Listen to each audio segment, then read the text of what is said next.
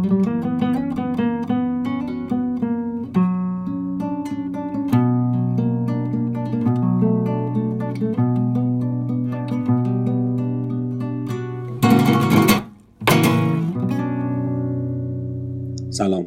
این نهمین اپیزود از پادکست تکاپویه که در آذر ماه 1399 منتشر میشه.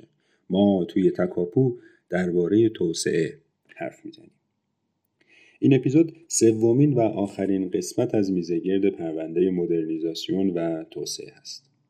خلاصه و کوتاه بگم توی دو قسمت قبل تعاریفی از اصطلاحات اصلی این پرونده مثل نهادها، مدرنیته و مدرنیزاسیون ارائه شد و بعد از اون نسبت این مفاهیم با توسعه بررسی شد. همینطور مسیرهای طی شده توسط کشورهای توسعه یافته رو هم مرور کردیم.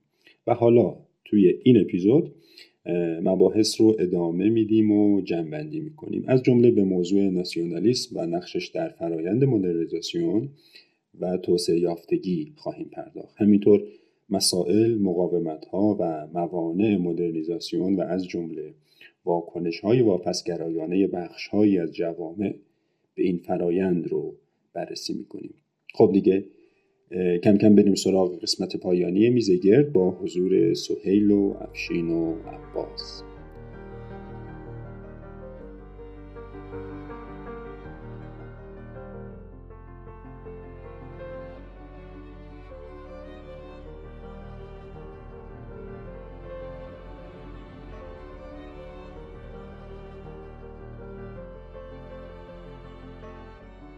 عباس افشین تو لابلای صحبتاش یه اشاره کردش به مسئله ملیگرایی و ناسیونالیسم. تو خیلی از کشورها هستش که ما می‌بینیم برای ایجاد تحول و برای ترغیب ملت و مردم یک کشور به همراهی با حالا در واقع سیاست های دولت از علمان های ملیگرایانه استفاده می‌کنن و سعی می‌کنن اونها رو تشویق کنن به تلاش بیشتر و همراهی بیشتر. تو این تو چطور می‌بینیم مدرنیزاسیون رو اگر در قالب یک الگو یا یه نظریه که مدرنیزاسیون بخوام ببینم. همین که همینطور که گفتم اینجوری می‌بینم که یا که صنعتی شدن منجر به یک سری تحولات تو حوزه های دیگری میشه خود به خود که بعد تهش به اولا اتوماتیک به توسعه می‌رسه. خود ما یعنی اگر روند صنعتی شدن درسته بشه به توسعه می‌رسه. اون وقت بحث اینه که برای اینکه این اتفاق بیفته نیازمند اینه که تغییر و تحولاتی رخ بده. از تو سرمایه تو بازار کار توی جابجایی در نخبه ظهور نخبگان جدید. اینها مقاومت ایجاد می‌کنه و برای غلبه بر این مقاومت نیازمند اینیم که مردم رو یا سرمایه اجتماعی رو تحریک کنیم برای ورود و غلبه بر این مقاومت ها. و یکی از دم دستترین راه ها همین ناسیونالیزمه. دمیدن در احساسات ناسیونالیستی و توسعه اصطلاحا محتوا یا اینجوری بگیم پرقدرت کردن و وسیع کردن محتوای توسعه به وسیله یه سری ارزش ها و سمبل ها در یک جامعه وسیع که باعث بشه که شکوفا بشن تهییج بشن برای اینکه بر این مقاومت ها غلبه کنن. این یکی از تقریبا میشه گفت که هم در شما توسعه چیز نوسازی رو در سنگاپور در مالزی در چین در کشورهای آسیای جنوب شرقی ببینید. ببینید حتی اونها هم دمیدن در احساسات ناسیونالیستی و رواج دادن اینها رو برای اینکه سرمایه اجتماعی رو جمع کنن برای غلبه بر مقاومت های مدرنیزاسیون. خب عباس یا افشین هر دوتون چون به این نکته اشاره کردید من فکر می‌کنم این می‌تونه یکی از آخرین سوالاتمون باشه. تجارب جهان و کشورهای مختلف یه جایی رو به ما میگه مثلا در اروپا مثل فرانسه. مثل همه اون کشورها و جوامع در واقع اروپایی که علیه اون واپسماندگی کلیسا شوریدن و خواستار یک تحول در نگرش تحول در ساختارها و نهادها شدن و اون مسیری که غرب طی کرد. یعنی نهادها مشخصا نهادها یعنی چی؟ یعنی قانون اساسی یعنی سازمان سیاسی یعنی یعنی پیدایش احزاب. یعنی مثلا ساختار اقتصادی کارخانه ها نمی‌دونم سازمان های اقتصادی مثل بورس مثل هم بازارها. این تحولات در اونجا شکل گرفت و اون تحولات از پایین اتفاق افتاد. یعنی از دل جامعه و از دل تفکر حالا شاید یک بخشی از روشنفکران. از اونجا شروع شد.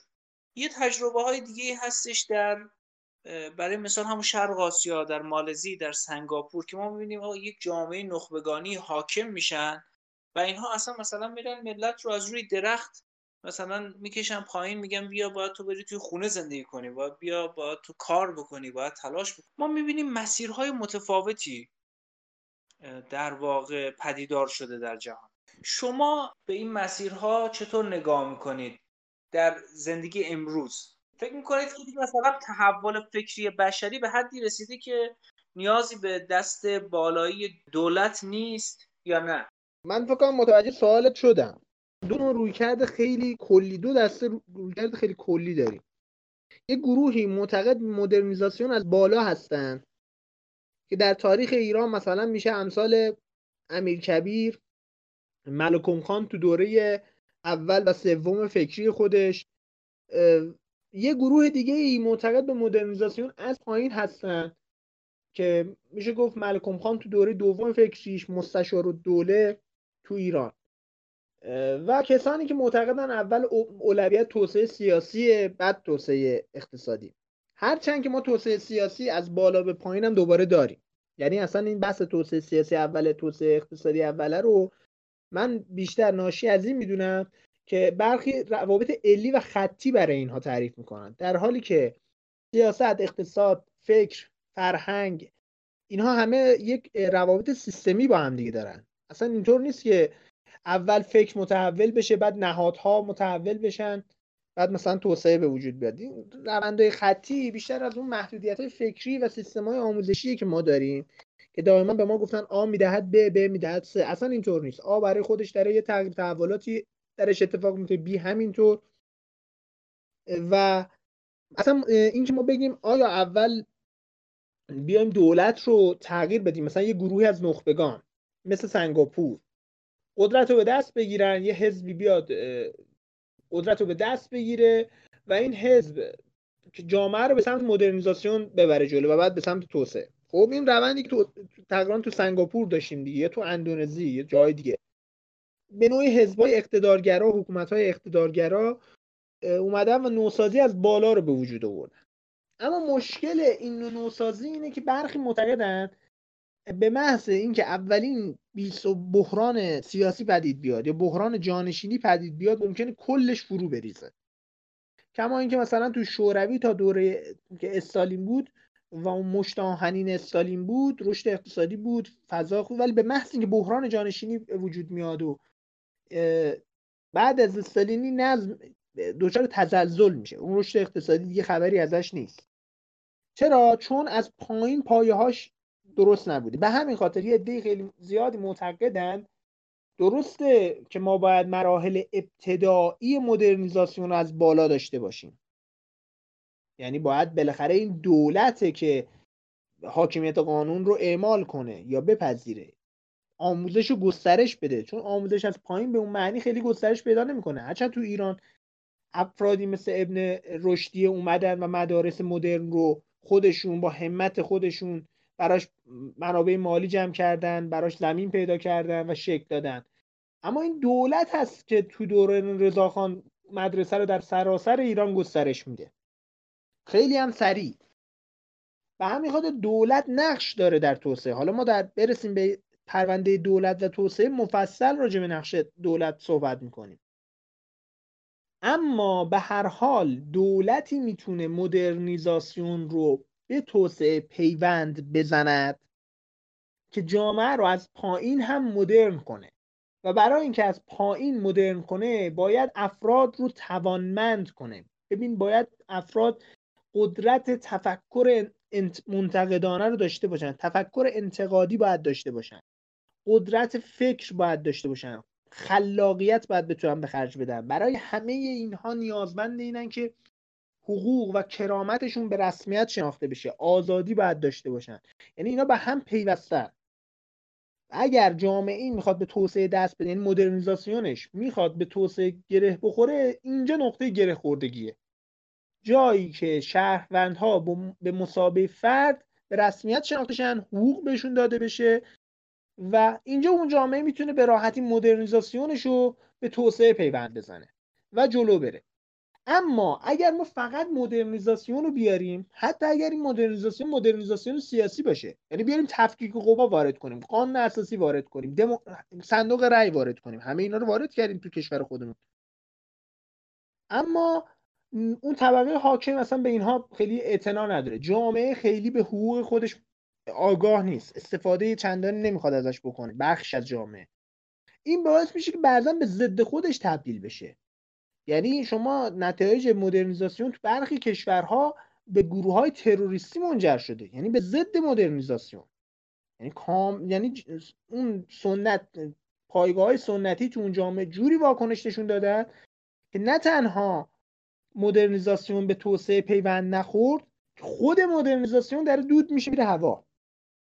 علتش اینه که این شکلی نیست که ما فکر کنیم اگر ما توی جامعه شروع کنیم کارخونه ها رو بیاریم بعد رشد اقتصادی داشته باشیم همینجوری مثلا واردات داشته باشیم. یه قسمتی از جامعهمون رو مدرن کنیم. خب چرا انقلاب شد در ایران؟ محمد رضا شاه درآمدهای نفتی جوری اون این فرد رو مس کرد که دیگه به هیچ برنامه توسعه‌ای اعتنا نداشت. خودش برای خودش یه برنامه نوشت. نمی‌دونم واردات کرد اصلا ظرفیت ها رو نگاه نکرد. ببینید مثلا شما اگر ظرفیت های بندرتون رو نگاه نکنید و یه واردات سرسام آوری داشته باشید قاچاق تو جامعه شما پدید میاد. بخشی عمده از جامعه شما فاصله می‌گیره. یعنی یه گروهی پولدارتر میشن روز به روز یه گروهی فاصله می‌گیره اختلاف طبقاتی به وجود میاد. این اختلاف طبقاتی منجر به هزاران آسیب اجتماعی میشه. حاشیه نشینی شهرها جرم قاچاق نمی‌دونم بزهکاری همه اینها. یعنی شما اومدی جامعه رو مدرن کنی اما داری تقریبا برش میگردونی به ما قبل این داستان ها یعنی ما یه جاهای امکان داشت جامعه به ما قبل دوره امیر کبیر برگرده و کما اینکه در یه جایی داریم برمیگردیم. علتش اینه که اون مدرنیزاسیون فکر شده نبوده تو جامعه ما. پیوند نخورده مسیرش با اون توسعه به معنی فرد. فردگرایی گفتیم. عنصر اساسی مدرنیته است یعنی ما ما روشنفکرانی متاسفانه تو جامعهمون داشتیم که اینها جمعگراییشون خیلی قوی بوده. چه تو بحث اسلامگراهایی مثل شریعتی چه مارکسیست ها اینها حالا تو بحث اگه ما بخوایم بحث مستاقی ایران کنیم میشه مفصلتر راجع به نقششون صحبت کرد. بله بله حتما و ولی خب تو خیلی جامعه دیگه هم همین بوده. یعنی شما نگاه کن جامعه دیگه هم هر جایی که حقوق فرد به رسمیت شناخته نشده محافظه کارها قدرت رو به دست گرفتن ولو اینکه ظاهر مدرن داده باشن به جامعه اونو به توسعه نرسوندن. چون توسعه من خلاصه بخوام بکنم آخرین حرفمو بزنم. پایه های توسعه در دستان فرد فرد جامعه است. اصلا این شکلی نیست که گروه نخبه ای بتونه جامعه رو مدرن و توسعه یافته کنه. اصلا امکان نداره در هیچ جامعه ای و تا حالا همچین اتفاقی در هیچ جا نیفتاده. حتی همین سنگاپور بالاخره به حق رأی عمومی داده بالاخره یه حزبای دیگه هم فعالیت دارن. گرچه خب چون جمعیتش کمه یه حزب حاکمی تونسته همچنان باقی بمونه. یا ژاپن همینطور. ولی اینها هم اگر جامعهشون دچار بحران بشه اون وقتی که اون آزمون باید ببینیم. ژاپن هنوز دچار بحران جدی نشده. حتی خود ژاپن که کاملا مثلا یک کشور توسعه یافته است. دچار بحران بشه اون وقت ما باید ببینیم که آیا حزب لیبرال دموکراتش که مدت مدیدی قدرت رو در دست داشته تونسته این پایه های این توسعه رو به دستان فرد فرد ژاپنیا بسپاره یا نه. یا هنوز توسعه مدارش در دست خودشه و اون وقتی که ما ببینیم که عقبگردهای شاید عقبگردهایی در توسعه تو جوامع خواهیم بود. خیلی عالی افشین مرسی. گرچه شاید یه خورده خارج از موضوع شد. همچنان پاموتی باشه. یه خورده به نظرم خارج از موضوع شد. ما سمت نه خیلی خوب بود. حالا ما هر تو هر قسمتمون داریم یه پیش درآمدی بر قسمت بعدیمون هم میریم به تعبیری. تو قسمت قبل یه خورده یه گریز کوتاهی به مدرنیزاسیون زدیم این قسمت یه گریزی به سمت دولت زدیم. و خب خوبه.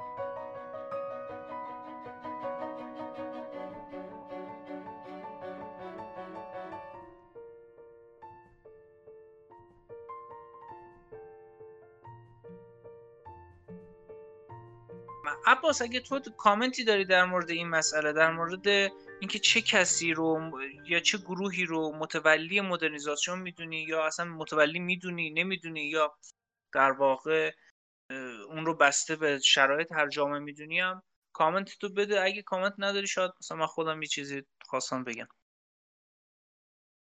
خب ببین من کامنت که در تکمیل صحبت های افشین منم موافق بحثایی که افشین کردن بود کرد بودم.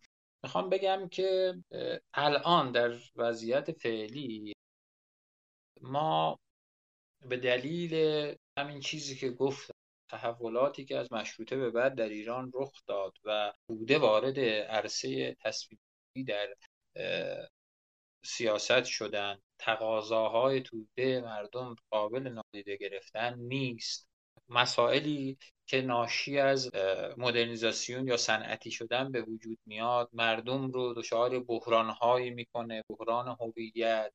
چیزی که من در مورد ناسیونالیزم به این اشاره وجه مثبتش اشاره کردم که ناسیونالیسم سرمایه عظیمی رو برای غلبه بر مقاومت های ناشی از ولی اون طیف داستان اینه که می‌تونه مدل هویت های ملی خودش مانع توسعه باشه. می‌تونه در تحولات اجتماعی اقتصادی که برای بخش زیادی از مردم به وجود میاد در دنیای جدید اونها رو سرگردان بکنه. همه اینها باعث میشه که اصولا ما دیگه این راه توسعه رو اینجوری نبینیم که یک به قول افشین گروهی از نخبگان اینها وارد دستگاه دولت بشن یا دولت رو در اختیار بگیرن و نوسازی آمرانه رو اصطلاحا پیش ببرن. شرایط تاریخی ما نشون داده که این امر شدنی نیستش. به خاطر همین مسئله دولت به قول پیتر اوانز دولت مستقل و متکی. مسئله اصلی به نظر من توسعه میشه. چرا؟ برای اینکه من شکست مدرنیزاسیون رو ناشی از توسعه ناکافی مکانیزم های یک پارچه کننده می‌دونم. منظورم از مکانیزم های یک پارچه کننده یک پارچه کردن تعارضات و شکاف ها و مطالباتیه که از ظهور طبقات جدید به دلیل مدرنیزاسیون میاد. و, و این مکانیزم ها عمدتا یا همش در درون دولت تعریف میشه. به خاطر همین اینجا ما از مدرنیزاسیون و مشکلاتش وارد بحث دولت و توسعه. بعد ببین یه بحث دیگه هم در مورد مدرنیزاسیون پیش میاد اینه که اوکی با به نظر خود من باید در بین نخبگان اجماعی در مورد ارزش های مدرن رفاه توسعه اینها به وجود بیاد تا اینها اصطلاحا موتور محرکی صنعتی شدن یا مظاهر مدرن یا مدرنیزاسیون بشن. خب من یه مسئله وجود داره. در جوامعی مثل جوامع ما هم من می‌خوام بحث فوکویاما رو مطرح همزمان با ایجاد یا تحولات اقتصادی یا نه تو حوزه اقتصاد ما مواجه شدیم با رشد تقاضای مشارکت سیاسی از طرف جامعه. و این مسئله دیگه دیگه الان طوری نیست که نخبه ها سر یک مسئله اجماع بدون توجه به مقاومت توده مردم پیش ببرن. برای اینکه ما الان مشارکت توده ای داریم حالا در قالب قالب های مختلف. و اگر باورهای نخبگان در بین مردم پذیرش پیدا نکرده باشه اونها در مقابل اهدافی که نخبگان دنبال می‌کنن مقاومت بگوید و اینجاست که راه ما همونطور که افشین گفت برای توسعه متفاوت از راه کشورهای دیگه است. برای اینکه نوع مشارکت سیاسی و تقاضای مشارکت مردم در ایران با کشورهای آسیای جنوب شرقی با کشورهای اروپایی متفاوت هستش و این با منجر به تفاوت مسیرهای توسعه در مرسی مرسی عباس ممنون از تو. من دیگه سوالی ندارم الان. اگر خودتون کامنتی داری چیزی فکر می‌کنید که جا مونده در واقع اضافه بکنید و اگر نه جنبندی و معرفی منابعی که تو این حوزه می‌تونیم داشته باشیم رو در واقع بگید. من یه بحثی هم شاید بگم که ببین ما اگه بخوایم اصطلاحا این بحث مدرنیزاسیون وارد ارتباطش رو با مباحث امروزی خودمون ببینیم من شاید نمی‌دونم افشین شاید مخالف باشه نظرشو بگه. من اینجوری می‌بینم که قائلین به مدرنیزاسیون یا نظریه مدرنیزاسیون اعتقادشون اینه که توسعه اقتصادی منجر به توسعه سیاسی میشه. و توسعه سیاسی رو من همینی که گفتم می‌بینم یعنی دگرگونی ها اون وقت اصولا مسئله قانون به نظریه مدرنیزاسیون مسئله رو تکنیکال می‌بینن یعنی میگن شما اگر چرخ دنده اگر ماشین اگر نمی‌دونم اینها رو وارد کنی خود به خود تغییرات در باورها رو. خود به خود مسئله مقاومت ارزشی مسئله نگرش به دنیا اقلانیت فردگرایی خود به خود به وجود میاد. و در مقابلش کسانی قرار دارن که سرآمدشون ماکس ببره که معتقده که نه باید ابتدا تغییراتی در باورها و ارزشهای مردم به وجود بیاد. اینها اصلا نگاهشون به نوع زندگی توسعه یافته یا مطلوب تغییر باید بکنه. اینها باید اقلانیت رو محور چیز قرار بدن. بعد اتفاقات منجر به منجر به تغییرات اقتصادی و اینها به وجود بیاد. این چیزیه که اصطلاحا هنوز تو جامعه ما محل بحث هستش. حتی ببین ما اگر مدرنیزاسیون رو در حوزه سیاسی ببینیم من چون وارد این بحثا نشدیم ببینید ما در حوزه اقتصادی مدرنیزاسیون رو صنعتی شدن می‌بینیم. در حوزه سیاسی مدرنیزاسیون یعنی قانون اساسی یعنی ایجاد پارلمان یعنی تفکیک قوا یعنی دولت مدرن یعنی قوه قضاییه. اون وقت بحث اینه که اگر اینها به وجود بیاد واقعا توسعه سیاسی داریم. یعنی الان ما جامعه هم قانون اساسی داره هم تفکیک قوا هستش. ولی آیا واقعا توسعه سیاسی پیدا کرده؟ یا باید قبل از این ارزش های آزادی حقوق انسانی حقوق بشر به رسمیت شناخته شده باشه یا در جان نخبگان یا مردم نشسته باشه؟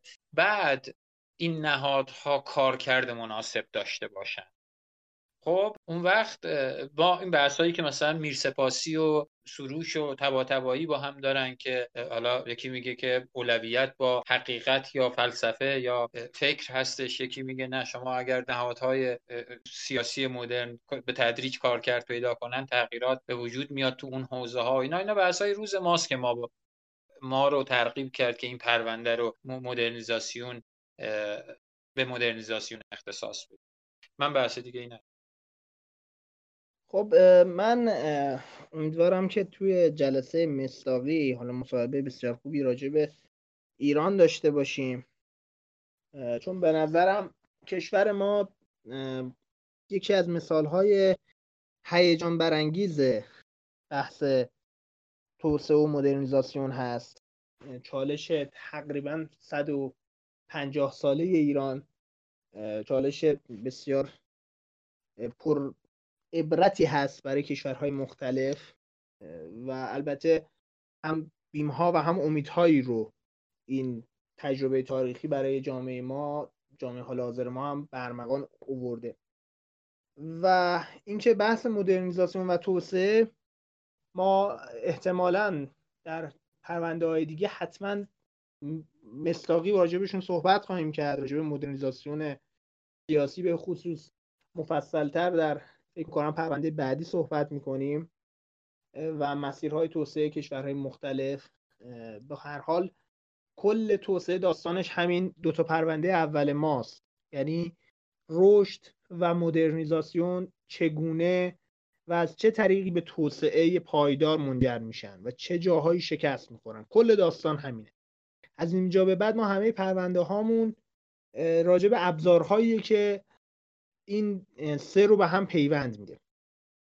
که حالا انشاءالله تو پرونده بعدی که راجع به دولت صحبت می‌کنیم یک جای راجع به هویت صحبت می‌کنیم همین یک جای راجع به سرمایه اجتماعی صحبت خواهیم کرد که همه اینها ابزارهایی هم برای اینکه ما بتونیم رشد و مدرنیزاسیون رو به توسعه تبدیل بکنیم. من منابعی که استفاده کردم رو اگه بخوام تیتروار بگم یکی اقتصاد و جامعه اثر ماکس وبر هست.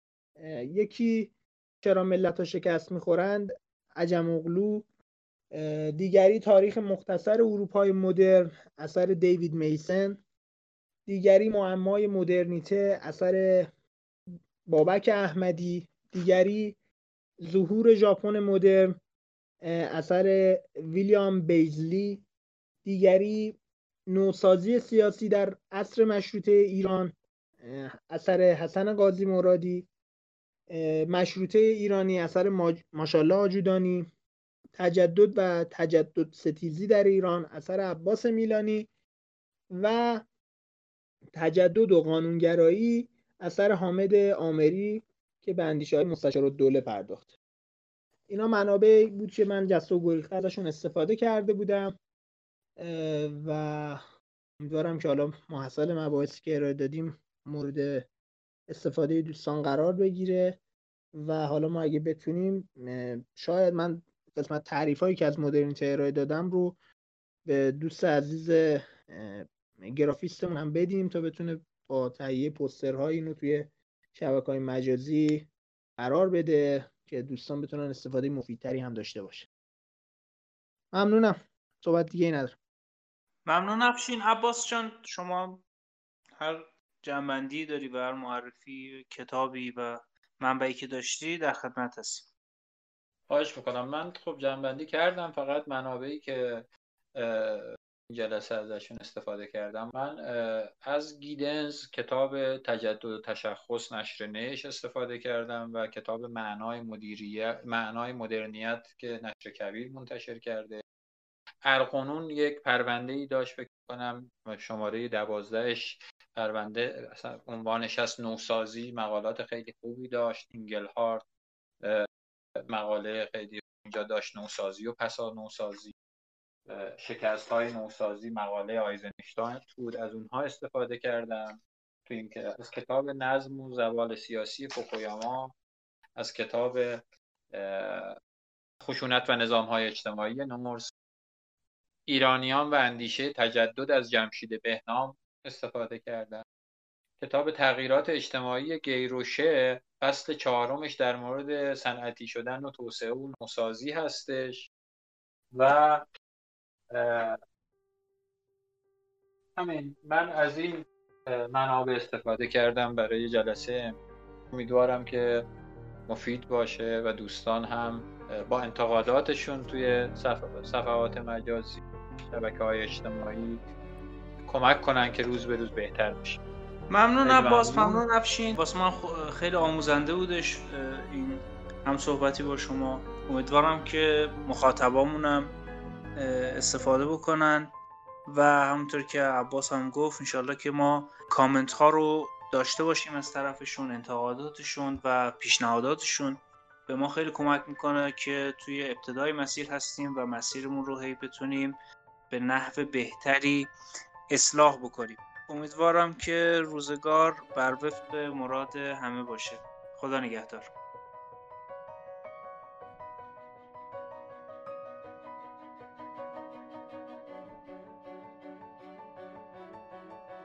خب این هم قسمت پایانی میزگرد مدرنیزاسیون و توسعه. توی میزگرد سعی شد اصطلاحات تخصصی این حوزه تعریف و شفاف بشه. کلیاتی از مفاهیم و تجربیات بشری و مسائل مربوطه طرح بشه و پاسخهای موجود به اونها رو هم مرور کنیم. در ادامه پرونده مدرنیزاسیون و برای بررسی دقیقتر و مستاقی مطالب و مسائل مطرح در بین متفکرین و اندیشمندان این حوزه به گفتگو با اساتید و صاحب نظران خواهیم نشست. روایت و تحلیل اونها رو بر تجربیات کشورهای مختلف و از جمله تجربه پرفراز و نشیب و عبرت آموز کشور خودمون ایران رو هم جویا خواهیم شد. برای همین ما به سراغ دو تن از اساتید دانشگاه رفتیم. آقای دکتر مقصود فراستخواه که در دانشگاه های شهید بهشتی علامه و تهران تدریس می‌کنند و همینطور آقای دکتر قدیر مهدوی عضو هیئت علمی دانشگاه علامه طباطبایی. این گفتگوهای شنیدنی در اپیزودهای آتی منتشر خواهد شد. امیدوارم که مطالب تکاپو چه اپیزودها و چه مطالب فضای مجازی در تلگرام و اینستاگرام رو پسندیده باشید خوشحال میشیم اگر نظر و دیدگاهتون رو هم با ما در میون بذارید. ما حتما همه نظرات رو بررسی می‌کنیم.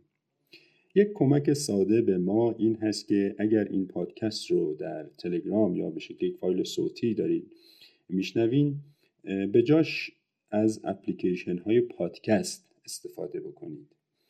هم برای اندروید هست هم برای آی توضیحات معرفی این اپلیکیشن ها و در واقع page های ما رو هم می‌تونید در کانال تلگراممون پیدا بکنید. اونجا توضیح دادیم در این خصوص. این اپلیکیشن ها یک سری امکانات برای شما شنونده دارن چون اصلا طراحی شدن برای شنیدن پادکست. و همینطور یه سری امکانات برای ما دارن که بتونیم پادکستمون رو بهتر بررسی کنیم و گسترشش بدیم. ممنون از شما ممنون از عزیزانی که ما رو به دیگران معرفی می‌کنن. تندرست باشین. خدا نگهدار.